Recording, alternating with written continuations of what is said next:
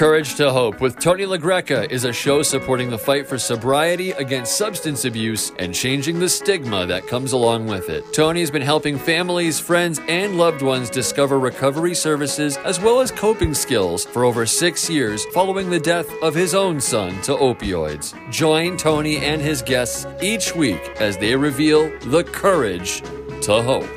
Here's your host, Tony LaGreca. Thank you, Ben. And this is Tony LaGreca, and this is Courage to Hope. And tonight we have a special guest. He's actually a repeat guest, and it's Sheriff Patrick McDermott from the Norfolk County area. And just came back from a long trip. Welcome back, Patrick. Thanks, Tony, for having me as, again. It, it, seems like yesterday that I was on the show, and uh, as I said the last time, we'll just we we are going to make this a more frequent uh, event. There's, there's, so many things to talk about. We're going to pack it all in in an hour, but uh, but as we go on, there, will be so many more opportunities to chat about uh, future programs that we have going on. Yes, it seems like you know when people hear the word sheriff, you know they think of some guy who delivers papers, you know, to someone who's getting evicted or divorced or something, and or you know just going to appear in court. But your life as the sheriff is, is certainly not that. You are the most busiest guy I can I can tell you. Um, you came back. You hit a moving trip. target, Tony. That's the name of the game. You know. That's right. Yeah. Um, I, the trip you just took, as from, from my memory, was about 22 hours to get there and 22 hours to get back. Correct. And you went you went to Thailand. So tell us about the trip to Thailand. I know you yeah. did it with Quincy Rotary Club. It was, you know, it, this is uh, something that goes. This is this was a couple years in the making. Actually, it, it was actually I served uh, a few years ago, three years ago. I, I was president of the Quincy Rotary Club, and um, I've been a member there for now almost ten years. And uh, it was during that time that that uh, I heard about a uh, a great charity, a great nonprofit called Friends of Thai Daughters, and it was started by uh, one of one of uh, my fellow Rotarians is friends with the women that started this program 20 years ago, and they're from Maine.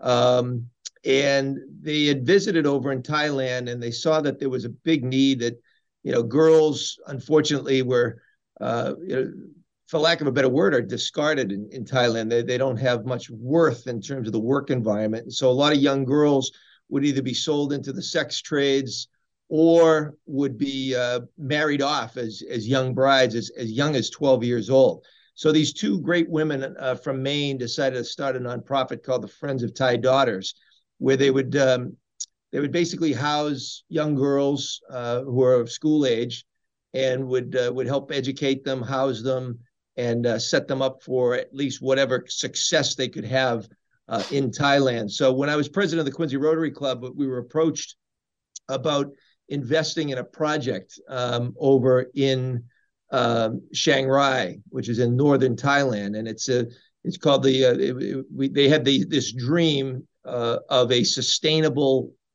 thriving farm uh, that they could have the girls live at. And so they we we started uh, doing our due diligence uh, in terms of uh, getting some local community support over in Thailand. So we met up with the the Meacham Rotary Club uh, right in the local area there, and between the two clubs, we were able to put together a what's known as a Rotary um, grant, an international grant, a global grant, um, and that that utilizes funds raised locally uh, in both Thailand as well as in Quincy. Uh, we had several fundraisers. We had a couple of uh, of the girls come over uh, a couple of summers ago, right before COVID hit, and uh, came and helped us raise some money. And through the project, uh, we were able to get we raised about three hundred fifty thousand dollars when it came down to it. We were able to get matching grants from Rotary International, and what we ended up doing was building uh, we bought some land uh, with Friends of Thai Daughters, and we built a a farm. Uh, and I it, to describe it, it, it, it is a slice of heaven um, in in in a very impoverished area. Uh, but it's a it's a beautiful several acres of of land where uh, the girls have now learned to, to, plant and do agriculture. There's a, they've dug out the whole farm was built from itself. So it started out with build uh, digging out retention ponds uh, the mud that they brought out of those uh, those those those retention ponds was used to actually bake bricks, which laid the foundation for the building that the girls live in. Uh, they were able to hire a a, a woman to uh, to to be actually the cultivator for the uh, for the farm itself. We invested in um, building a hen house. Now they have over 250 chickens there that are laying eggs. They're learning how to bring those eggs to market. Uh, so th- this was a whole project that that uh, just they, they, just finally did the the official ribbon cutting was at the beginning of the school year uh, back in October, and we weren't able to be there for that. But we made a special trip, uh, just as I said, just recently come back from with seven seven of us went over four Rotarians and our spouses uh, went over to uh, to visit the actual school itself and the house that we built, and uh, I couldn't have been more thrilled with it. Um, like I said, these girls uh, they're generally abandoned by their families uh, at a young age, and oftentimes they, uh, if they don't have somebody to take care of them within their their hillside tribe, they're often sold off. and it, it's a very sad when you hear some of the stories of these girls who are the most precious uh, little things that you could ever want to meet up with. Um, they're very loving, they're very caring, and all they want to do is get a shot at life and uh, you know an education. And uh, this project through the Friends of Thai Daughters gives them just that. It gives them a safe place to live, gives the opportunity to go to school, and also just a place that they get to live. You know, it's a beautiful farm, so it's all self-sustaining. They grow their own food. Uh, the ponds that they built are now fully stocked with fish. So they catch the fish, they cook the fish, they pick the, the fruits and the vegetables, they cook them up, they take care of the house themselves. And uh, it's quite a, know, an awe-inspiring environment to be in. And uh, uh I feel very blessed to have been part of it. Uh, I think um, if anybody doesn't know about uh, Rotary clubs, what they do. Uh, the, the the the the motto of Rotary is service above self, and we both we we we consistently look for projects locally. Uh, every town pretty much has a Rotary club. Some are more active than others, but the Quincy Rotary Club is extremely uh, active locally. So we invest locally and partners with nonprofits here at home, but we also know that we are also a global um, participant and we also we're, we're in this world together and we need to reach out to those areas that need uh, help and we focus on education projects we focus on uh, clean water projects we focus um, on public safety issues uh, in in third world areas. And uh, so we're very i'm very blessed that, that i've been able to be involved in it and as you know it, it is it is a wonderful thing that to have as president uh, as a past president of the rotary club to know that you know what was just a simple idea uh, three years ago is now a uh, is now impacting uh, 34 girls' lives right now, and will impact hundreds of young girls uh, for years to come. So it's great to be back. Uh, I was two weeks over in Thailand. We toured uh, three areas of the of the of the of the country. and I'm just barely getting back off of my jet lag right now, so it's it's it's back to business and back to back to yeah. getting back to doing sheriffing. oh yeah, well I was going to say you'll be won't take long. Next week you'll be in the thick of things. You'll forget all about it. My, my staff, my staff doesn't my staff doesn't allow me to have much have much downtime, and I told them that anyways. I said, "Let's get up and let's get going." So we got a lot of work to do. I as I you know I just started my my my my six year term. Um, you know, just to go back and tell the folks. So I I, I I was elected two years ago to fill the final two years of Sheriff Bellotti's term, uh, who had served for 18 years as sheriff of Norfolk County. And so I had two years of, of just a, an, being an interim sheriff until the six year term came up, which I was successful at running for um, this past year. So I was sworn in literally the night before I left for Thailand. Uh, so I was sworn into my uh, my term as sheriff, um, you know, just the night before.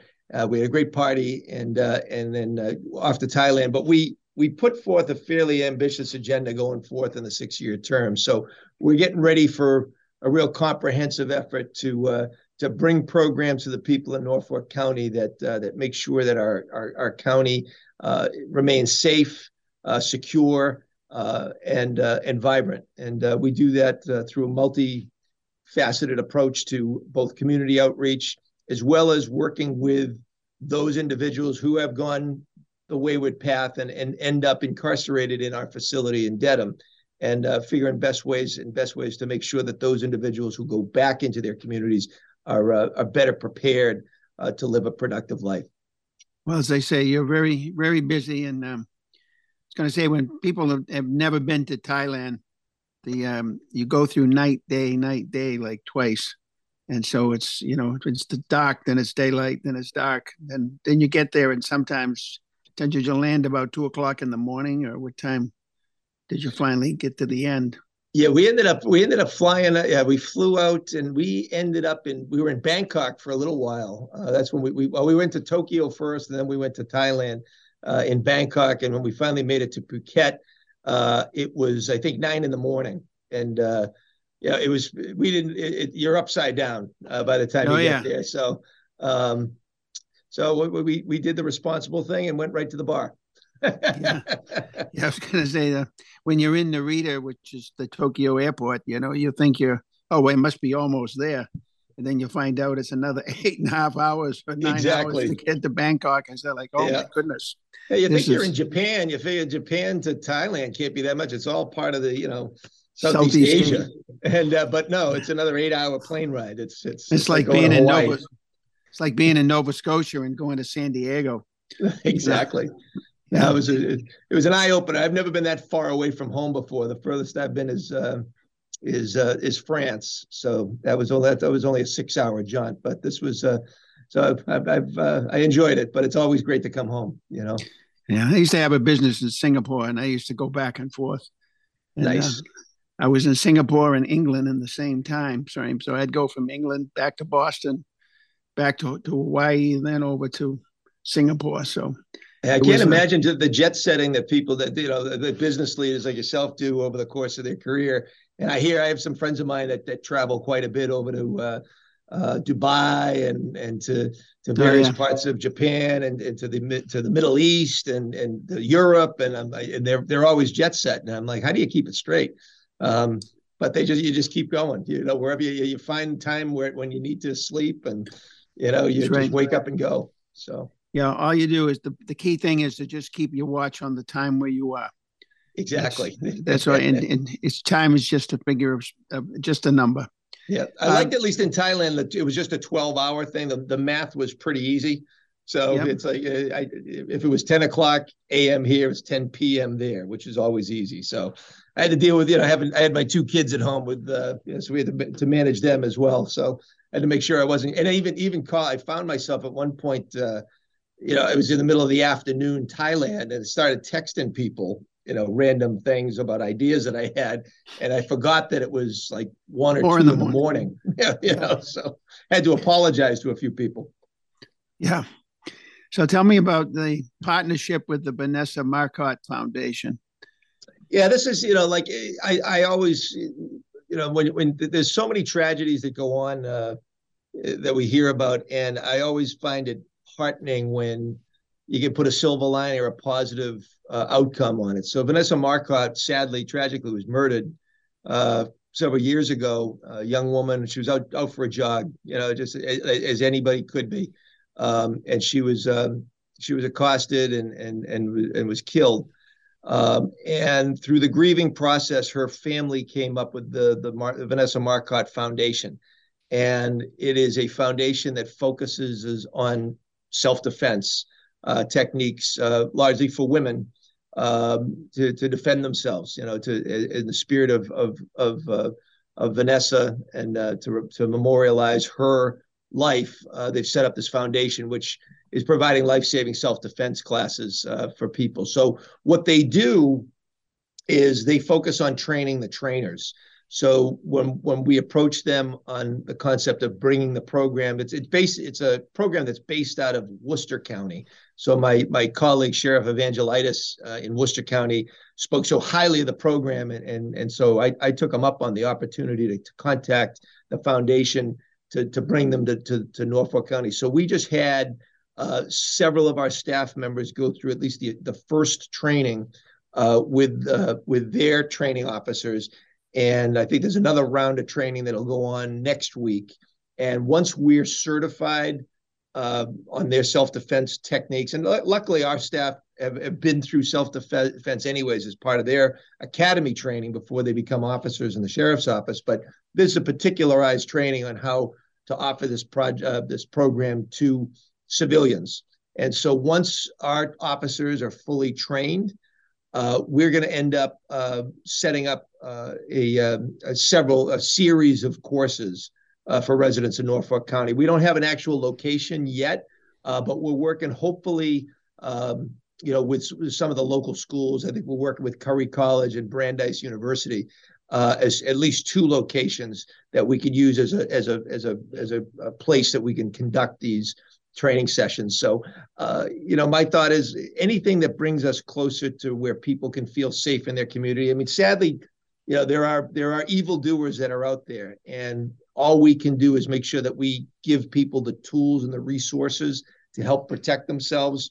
Uh, because sadly, I mean, law enforcement can't be everywhere, so people have to uh, be able to uh, to take care of uh, themselves when uh, or if a, a tragic moment like that or, or, or somebody comes and tries to do them harm. So this is a great program. We're excited about it. Um, our staff is excited about it because once again, it's it's an opportunity for us to give back uh, to the community, and, and it focuses on uh, our public safety mission. Well, that's a great idea. um, do you have will just be women getting trained, or can men get trained too at the same time? No, it, it, it's a crazy. It, it's geared for for women, but it is across the board, and we're gonna we're gonna open it up to to anybody. I think it's valuable for for young people, male and female. Um, I think it's valuable for for anybody. It really is. So I'm I'm actually looking forward to actually going to the to the sessions myself to uh, you know to learn some techniques, and uh, I think it can be applied across the board uh, for all the residents. So I think it'll be it'll be something we offer to anybody that, that is interested. Uh, it sounds like a great idea. Yeah, um, and I'm very grateful for I'm very grateful for the family uh, for for their willingness to to once again put a to, to try to put a positive light in something that was that that came out of a horrific tragedy for their them and their family. So it's uh, I applaud them and and know that their their legacy for their for their loved one for Vanessa will will go on uh, for many many years to come. No, that's a great thing to do for someone who's lost a life because of some you know terrible situation, mm-hmm. and that they're keeping her name out there and I think that's a great idea. Yep. Tell, tell me about the planned support services center that um, for post incarceration to avoid people the, coming back and. One of the things that I felt that, that was lacking, um, you know, right now we're very reactionary um, in, in terms of um, the criminal justice system. Uh, the way that the system is set up is people create people um, commit crimes. You know, the police arrest them, the prosecutors prosecute them, the sheriff's office uh, ends up incarcerating people, and uh, and it's a vicious cycle if there's no services um, that are available for people uh, who may be going down the wrong path. Uh, so I didn't find anything when I became sheriff that met at least my expectations on how to fulfill the mission that we put forward. And, and you know, we we operate under four pillars of prevention, intervention, education, and hope. Those are the four pillars that run the mission at the sheriff's office that that we've put together, and that runs in, in all the different aspects of what we do. And when I was looking for ways in which, especially on the prevention issue, you know, there, there's not a lot of things out there that that if people are falling into a, a, bad behavior, slipping on the wrong thing into the criminal justice system that would prevent them from further going down the wrong path. And especially when it comes to reentry, as people leave um, the criminal justice system, technically, um, unfortunately, we, we're not in a position to set them up for success. Uh, and so eventually they do kind of revolve back into the system. Uh, and and it becomes just a circular, you know, door we needed to, to, come up with a better system. So we've been working for the last couple of years uh, to really d- dig deep to find where there are some success stories that are going on uh, nationally, but right here in Massachusetts. And I was fortunate that my colleague out in Hampden County, Sheriff Cocchi, um, has put together quite a, a, great support service center for the people of Hampden County, which is out in Springfield. Um, which is very it's comparable to to to the Norfolk County. There's there's a mix of you know cities and towns, and uh, there's urban, there's also rural towns, and uh, Sheriff Cocchi put together a very comprehensive support service center that's available to all of the residents of Hampden County, not just people that are that are, that are incarcerated coming out, but it's for anybody.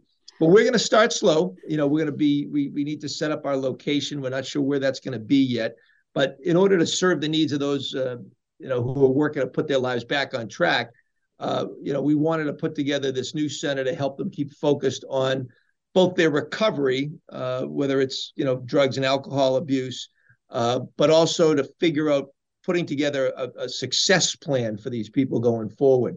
Uh, we do a lot of things within the jail itself to help people get back on track, whether it's you know helping them with substance use disorder, uh, helping them. We have a great program called Employ here, which focuses on uh, uh, you know job development skills, resume writing.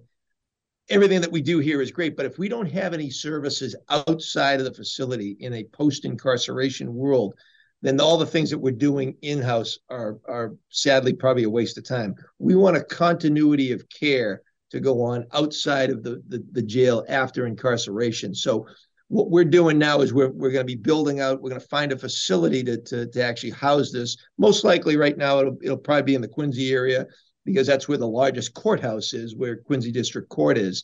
And we're going to be partnering up with the trial court because what we want to do is identify people that are just getting into the criminal justice system. We want to identify you know working with probation working with the judges to figure out why these people are in, in, in, in the criminal justice system in the first place it does it, it takes a while unless you commit a horrendous crime to end up getting convicted and sentenced to serve time in the house of correction.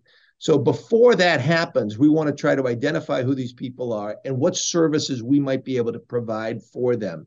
You know oftentimes you know we, we talk we, in the vast majority of the issues is are drug and alcohol related. That's usually what causes criminal behavior in the first place. But it is also you know income insecurity, lack of job, lack of education. So those are the kind of services we want to kind of build around this center.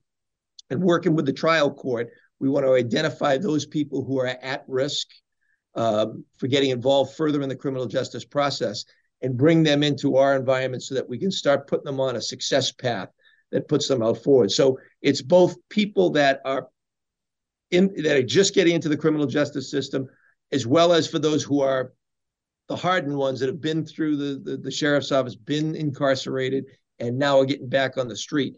And we want to make sure that it's a well-rounded uh, facility that focuses both on recovery issues. I think right out of the gate, uh, one of the first things that we're going to do is we're going to host um, AA meetings uh, at the facility just to, to, focus on alcohol as well as drug uh, counseling as well.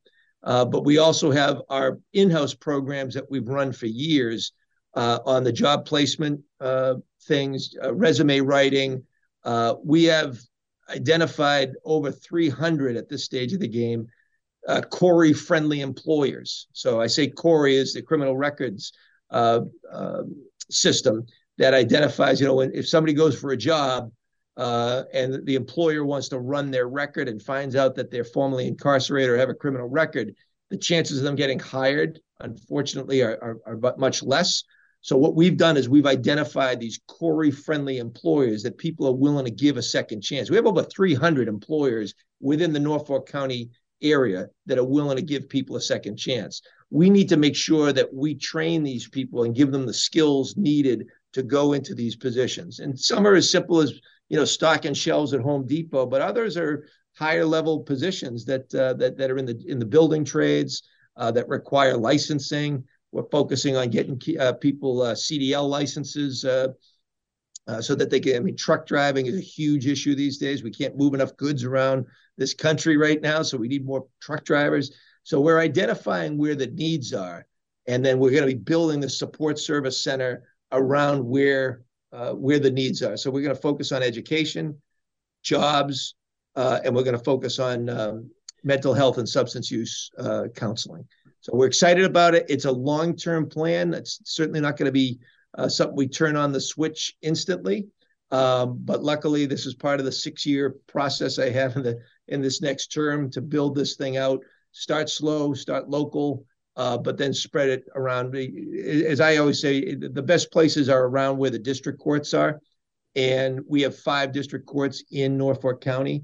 Um, so we want to make sure that these services are available within each region around the county. So we're going to start probably in Quincy, which is the biggest.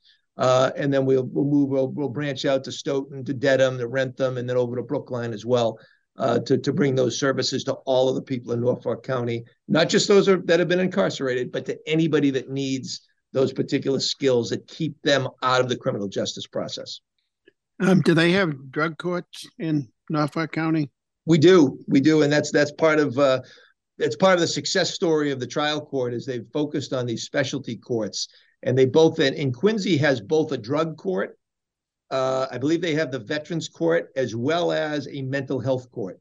So that's why I like I do like Quincy Court is they've been very progressive and innovative in some of their uh, programs in the court system. So I think partnering up with them because they know where the need is. The problem is that the courts themselves don't have the services available. They rely heavily on the community support and for programs that are available in the communities. So the trial court itself isn't equipped to do that. So we think there is a void to be filled. And I think focusing, like I say, on the drug court, mental health court, and our veterans court is where our, our key target market's going to be um, on, on, helping these folks get back on the right track. You told us uh, a year ago that of all the people coming into the prison, 80% of them were drug related crimes. Correct. Correct. Still yeah, running. Most, it, most it, it, we're running the same way. Drug and alcohol. It, it's it's it's a it's a sad state of affairs, and it's tough to keep up with it. You know, the, and now we're we're dealing with a with a major crisis with fentanyl.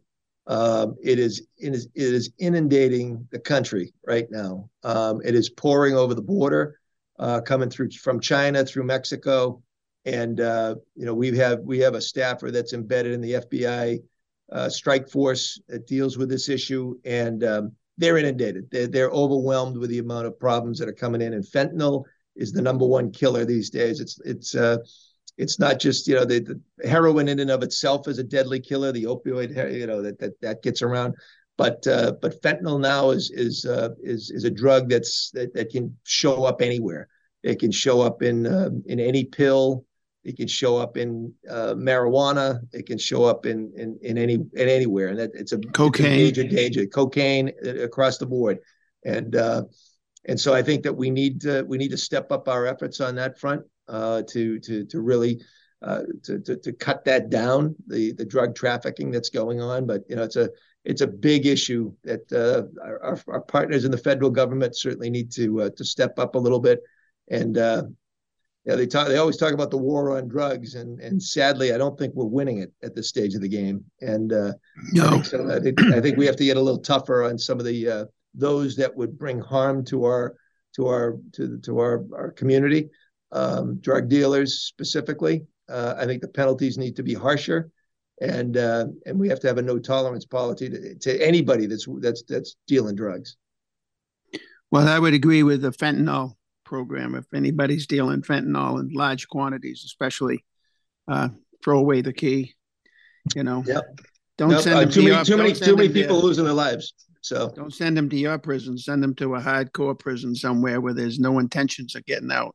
Yep. So, so, uh, so it, in on December 23rd, there was a bill passed in the uh, the House and Senate and federally, and Joe Biden signed it called MAT, M A T, are yes. you aware? You did you follow along with that? Is, well, I know of MAT is medically assisted treatment. So, is there a different right. MAT that I'm talking about? no, that that's it. But um, that's it. The, yeah. the thing that's um that's been passed is that now a doctor can be what they call Xed, so that um, once they do the eight-hour program on addiction, um, they can now have an unlimited number of of um, people to to administer Suboxone and bupropion yep. to, and even in uh, in Rhode Island, I know that they've they set it up so that any drugstore, the pharmacist can actually write the prescription, not only fill it but write it, yep. as long as the, they're being assisted with a doctor. The because um, it takes away a lot of the stigma, and and this is one thing that could prevent. One of the things about fentanyl is why is fentanyl so popular? Well, it's popular because we have clients, we have customers for them, and why yep. are their customers here? You know, when it's they've got to get got to get off the originally the opioid.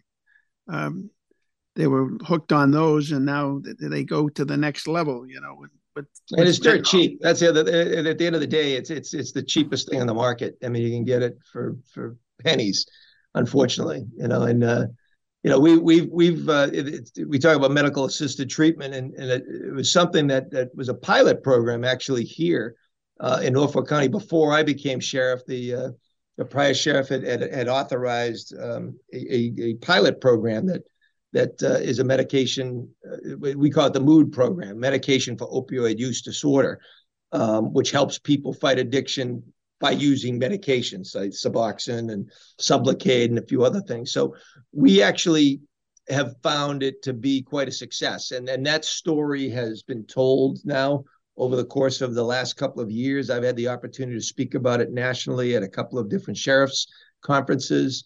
Um, and it, I think the debate is over. At one point, a few years ago, the debate was, and I, I still, the jury was out with me too, as to whether or not are we technically using addiction to solve an addiction.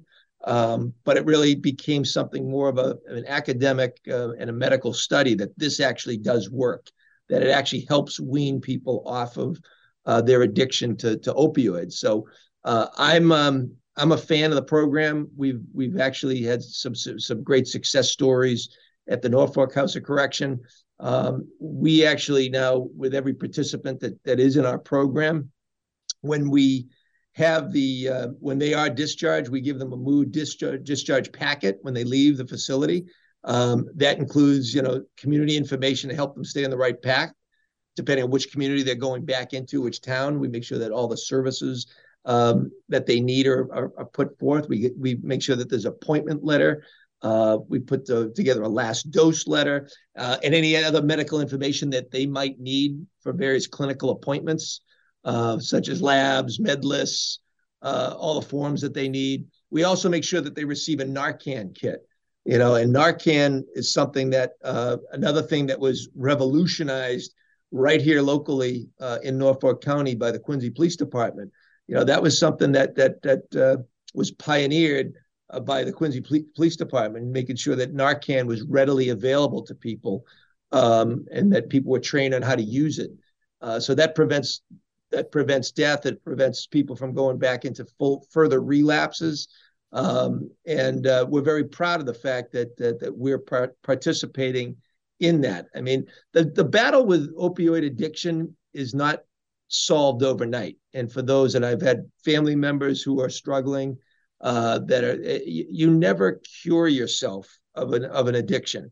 Um, it, it is literally a daily struggle uh, to make sure that every day is a blessing. That that today won't be the day you relapse. Um, but it doesn't take much for it to be triggered uh, and to look for a quick fix. And so we know that that is an ongoing struggle for those that that struggle with opioid addiction. So we want to make sure that they at least have the resources and the tools that keep them first on the right path, but also that in the event that they do relapse, that's where that Narcan kit comes in to make sure that their loved ones know how to take care of them in the event that they do have a relapse and and so that they don't lose their life through an overdose. Yeah, that's um you know, I can say Narcan has saved a lot of lives over the past two or three years, without a doubt. Everybody that's got anybody that's got addiction problems should have Narcan in the house.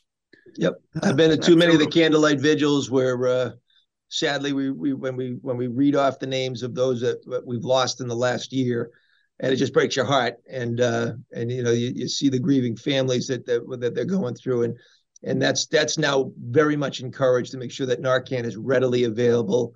Uh, it's affordable, and we make sure it's in the in the hands of every family member, just so that they can they can be there just in case their loved one needs it. I see you're doing a, a program study on methamphetamines. Um, that's typically what they call meth, right? Um, yeah. So the so the um, the, what's the, the, difference between that and opioids? That's one of the things. That, how does it affect the brain differently? Well, the, the problem with methamphetamines is is we they're, they're undetectable right now, and that's why we put together this program study. Um, we have a, a, an enormous amount of people now that are uh, that are coming in and revealing that they they, they have a risk of reoffending because of methamphetamine uses uh, and other stimulants. So it's a methamphetamine is a stimulant um, that that that causes erratic behavior. Um, and there's really no way. What what we're doing is putting together this study program to to to figure out ways that we can identify people that are going through methamphetamine use and how best to treat that. There's really no treatment for it right now. You know, whereas at least with the opioid issue, we've we've identified you know the various treatments medically to deal with it. Right now, methamphetamines are uh, unfortunately they're they're highly addictive. Um, and they're also there there is no tell-all cure to them. So, you know, we've put together this program study to figure out what the best practices we can put in place uh, to help an individual recover from that particular substance use.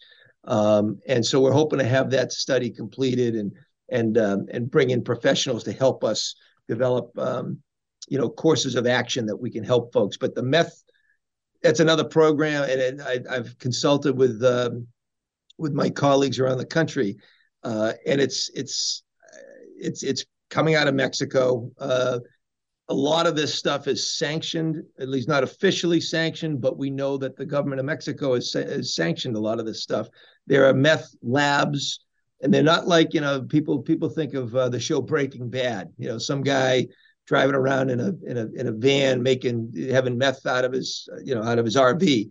There are some very sophisticated facilities in Mexico that are currently processing and building out methamphetamine um, drugs. So it's sad, but that, that it's it's a it's a it's a business being run you know run by the cartels in Mexico uh, it doesn't appear to be that, that the Mexican government has has control over it or that it has, has a handle on it. And sadly enough, it's coming right through our borders. And once again, we're seeing um, we're seeing it now as the next wave. We believe this is the next wave of of addiction is going to be on meth.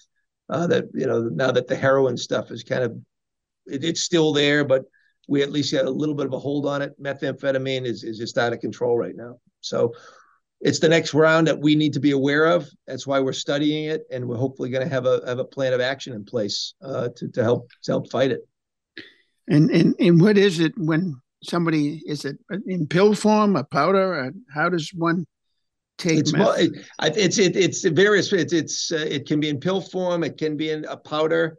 Uh, and it can, I think it can be a liquid too. I think they've they've actually had it uh, where you can it, it can be just attached to paper and if they lick it, they they can get a high off of it. So um, it, it's once again, it's it's and it's highly it's undetectable. You know, like we we have our drug dogs, and you know there's you can't de- you can't detect this stuff either. That's the other problem. So um, so hopefully science will catch up with you know with the whole problem, and we can come up with a, a solution to it.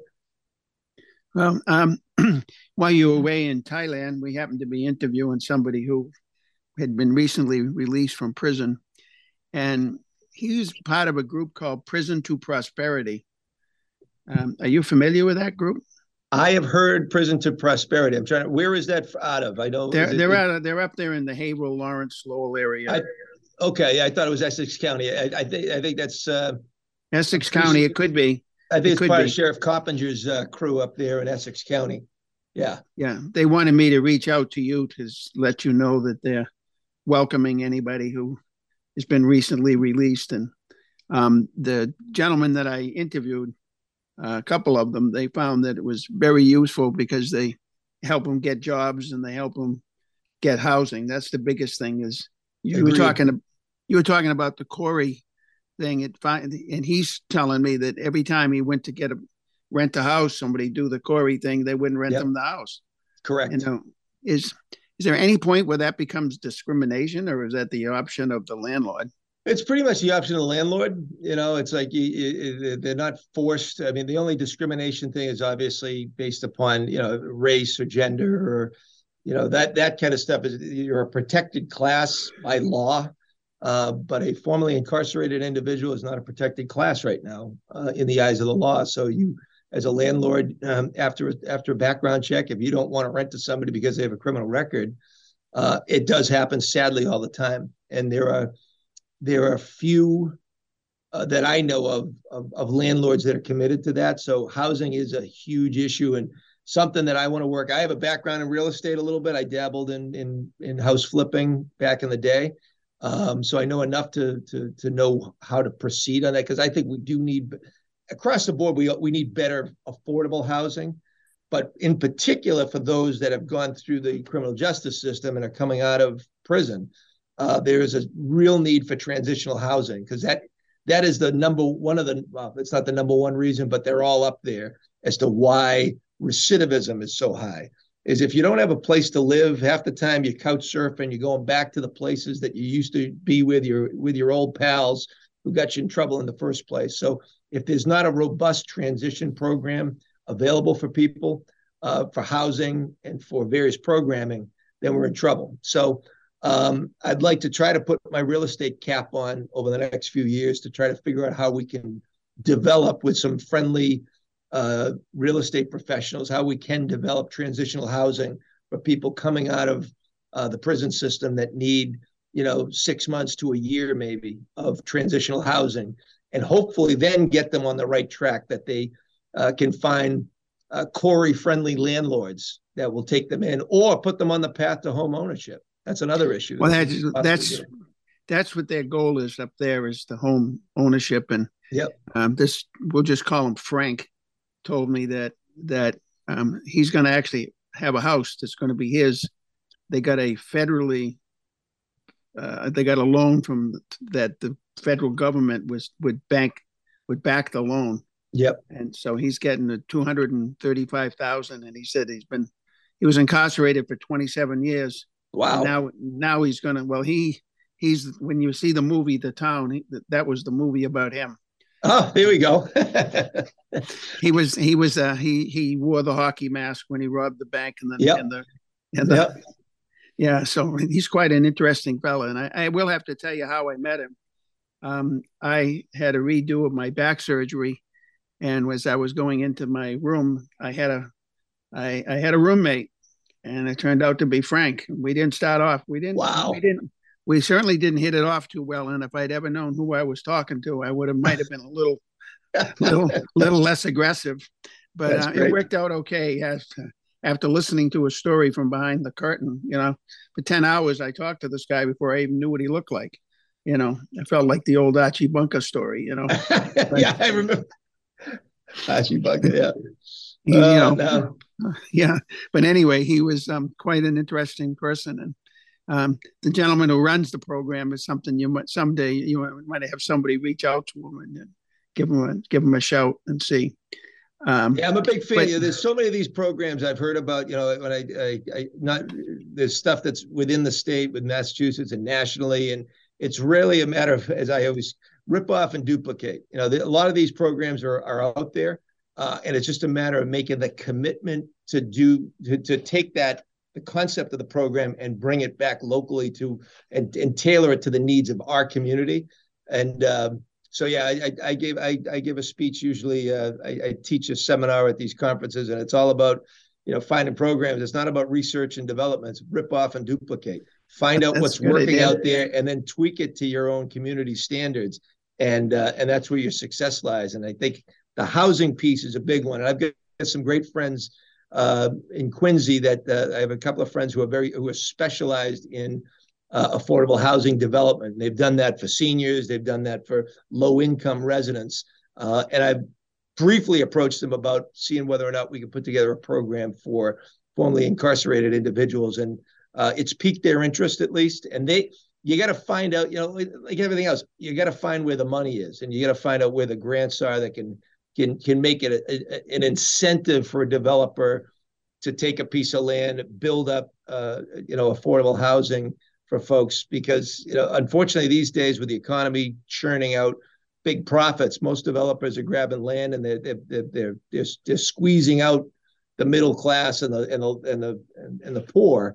Um, and and they're just building these luxury housing complexes, and uh, there's a lot of people going to be hurting on that. So we need more affordable housing. Specifically, in my realm, we need it for those uh, post incarceration individuals.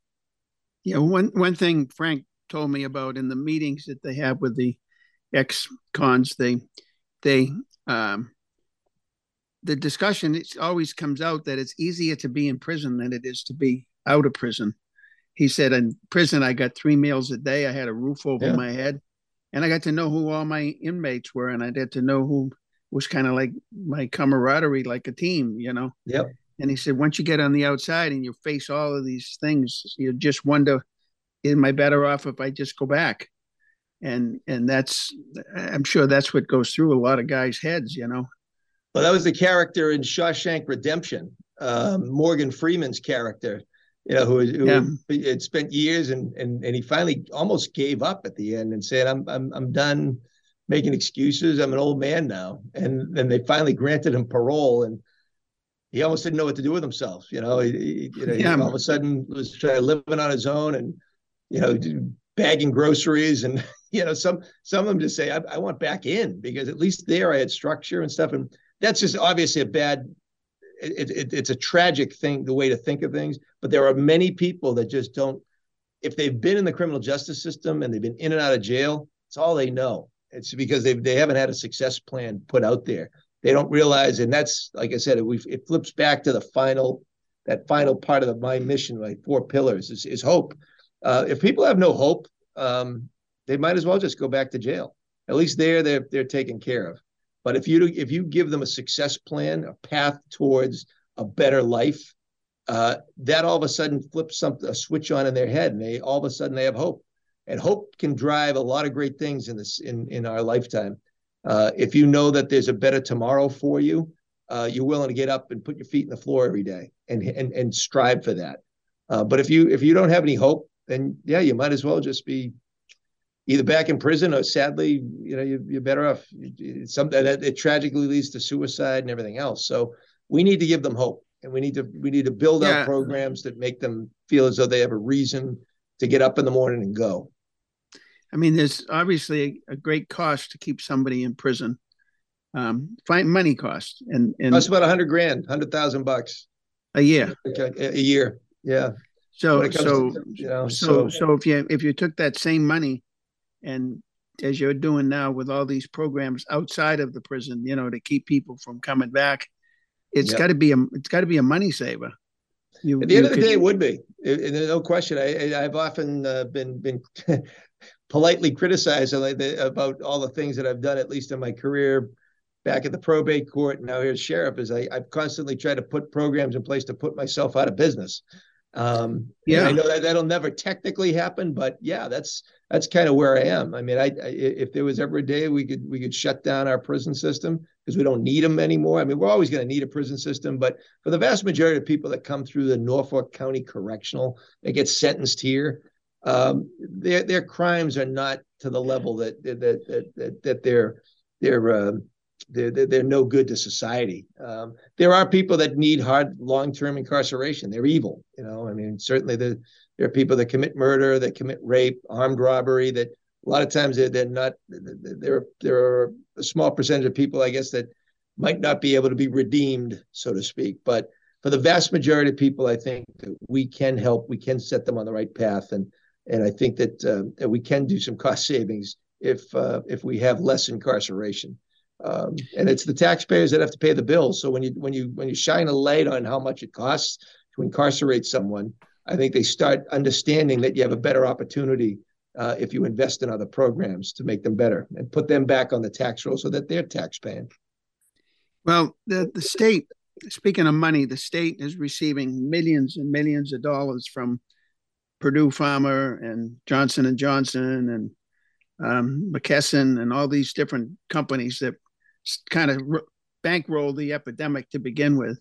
Mm-hmm. Um, how difficult is it for you to get some of that money? And and I'm gonna that's part of first part of the question. Second part is that we have a place down here in in uh, Kingston. It's called um, uh, Hope Floats, which is a place where nice uh, where parents go as you know to grieve and they have groups for bereavement for people, you know, parents who have lost children and so forth from substance use and other things. And the the way the state set up the funds, only the towns, individual towns, give out the money instead of like you, you're you're mm-hmm. representing the entire county. So you know you should be able to. You should be one of the first people to be able to get that money, and we're talking millions of dollars. And, and uh, have you gone after any of that money yet? Because it has to be used for somebody, but you know, to help the the the cause, you know, to get yep people into recovery and get them going straight and so forth. Yeah, we've been. I've, I've worked. You know, the, the, the money that flows through a lot. A lot of money that came into the Commonwealth um, is being is, kind of kind of trickles through the different agencies. I know a lot of money goes through the Department of Public, uh, the Secretary of Public Health and Safety. Excuse me, the Public Health and Human Services, and then there's uh, there's, monies that have gone through the Department of uh, Public Safety as well, and then municipalities, correct, and as well as the county. So the county of Norfolk actually got a a, a chunk of money as well that they're uh, looking to expend. And so I've approached the county commissioners on possibly partnering up on some programming that we would like to do, and and they're they've been receptive to that.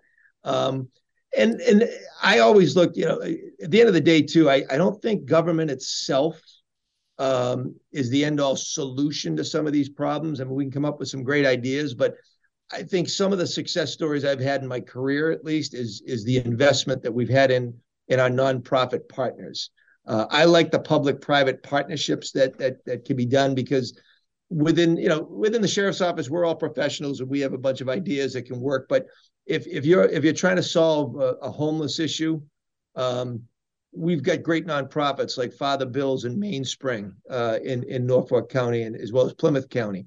Uh, if you're trying to solve um, affordable housing issues, there's a great nonprofit called South Shore Habitat for Humanity that that are professionals that know how to deal with building new houses and affordable pro- properties. There's great mental health counseling, Bay State Community Services, Manet Health Community Center. So I, I like to partner up using my government job, my as, as a public service elected official, and partnering up and investing in our nonprofit community because that's where the rubber meets the road. So if, if the monies flow through the public entities, and invest in our community partners in the nonprofit community. I think that's where I think we can have more success. Um, I always get concerned of, of, of government trying to solve too many problems because it can get caught up far too much in the bureaucratic process. And um, once again, I, I don't like to see money wasted, and sometimes government can be the biggest waste of money. Uh, I've I've watched nonprofits um, rub two pennies together and, and make gold uh, because they can make stuff happen. So uh, I've had some success with our, our nonprofit community, and, and and that I think is where I would probably turn any kind of funding uh, on. Um, and so that that I think is what we're going to probably end up doing. Uh, any money that comes our way, that and a lot of these grants that come out of the government, anyways, you need a a nonprofit partner, uh, which I think is a good formula for success. So um, that's where I think we're going to be leaning towards too. And we started our own nonprofit here at the sheriff's office called uh, NSO Cares, uh, and that's going to be a nonprofit that helps uh, helps folks uh, live the mission that we're trying to put forth of prevention, intervention, education, and hope. And so that that nonprofit is is up and running this year. And um, and we may be able to be able to receive some of the funding that, that comes through the, the government as well to help establish some of these programs that we're looking to do on the outside. Well, so we're just about out of time. As How'd always, that happen? As, as always, with the with the hour, it goes pretty fast. How'd that happen? yeah. So. Are there any additional community outreach efforts that you want to talk about that we didn't cover? Well, we get two two big initiatives we're starting up this year. Is uh, uh, we're putting together a Norfolk County Bureau of Criminal Investigation. Uh, one of my goals was to create this uh, Bureau of Criminal Investigations to assist our local law enforcement agencies with investigations and help uh, streamline investigatory processes. And, uh, you know, in terms of securing a crime scene, processing a crime scene, a lot of local communities don't have the resources uh, to fully do the job that they need to do, especially the smaller uh, police police communities. And um, you know, our state police are great, uh, but they also have limited resources. So we're going to try to partner up and, and, help out some of those local law enforcement communities by by doing this. We've already sent our our uh, our team for training. and now they're also, I think they're down in Plymouth County right now because Sheriff McDonald has a has a pretty good crew down in uh, Plymouth County that's already doing this. So once again, I do the rip off and duplicate. If I see a success formula, I take it. Um, so we're doing that, and then um, we're also fully launching uh, our Norfolk County Public Safety Alliance this year. Last couple of years, we reintroduced the concept of of local partnerships between the district attorney's office, the sheriff's office, as well as the local communities, whether it's the senior uh, councils on aging, uh, the local uh, school system. And we've also brought in the Norfolk County Treasurer's Office to talk about financial uh, resources that are available for people. And the purpose of the alliance is to bring together these community partners along with public safety officials uh, to help coordinate all of our resources. We hate to see duplication of effort going on. There's a lot of programs that the DA does that are the same, almost similar to what the sheriff's office does in some of the local police communities. So we wanted to come up with best practices in promoting public safety uh, so that we can share those best practices across the town board, uh, boundaries, tailor them for a local community, but share the resources as well. And so we're relaunching that this year. Uh, we're going to be going out to every tw- all 28 towns, uh, having you know kind of a ceremonial signing of a memorandum of understanding and uh, and really hope to invest in communities um, a, from a public safety level. So we're really excited about that. I know DA Michael Morrissey and Treasurer Mike Bellotti are very very uh, uh, invested in the process, and so we look forward to launching that this year. Well, that's pretty ambitious, but that's the way you ride. You know, you just you like to keep it going, exactly. terrific. Exactly. And um, we've been talking to Sheriff Patrick McDermott from the Norfolk County Sheriff's Office, and he is always enlightening us with all of the things that are going on in Norfolk County. And WMEX is um, is a pretty much the local radio station for Norfolk County. We are based in Quincy, and, and um, we're right there where everybody can hear it. And uh, again, I can't thank you enough. And I, I know you're going to want to try to get caught up on some of your lack of sleep problem, but uh, uh, you'll get you'll get there. It won't take long. Within a week, nope. you'll forget all about it. And so, if I give one one big shout out, Tony, we you know in this era of social media and stuff, we I urge all the listeners that are interested in some of the great things that we're doing, follow us on social media. You can just look us up on all of the various platforms. Norfolk Sheriff's Office. Uh, follow us on uh, you know Instagram, Facebook. Um, Twitter and uh, and for all updates and stuff. And you can sign up for updates with us as well. So we we want to keep the public involved in what we do. We want their ideas, and so certainly social media is our best bet these days to get the word out.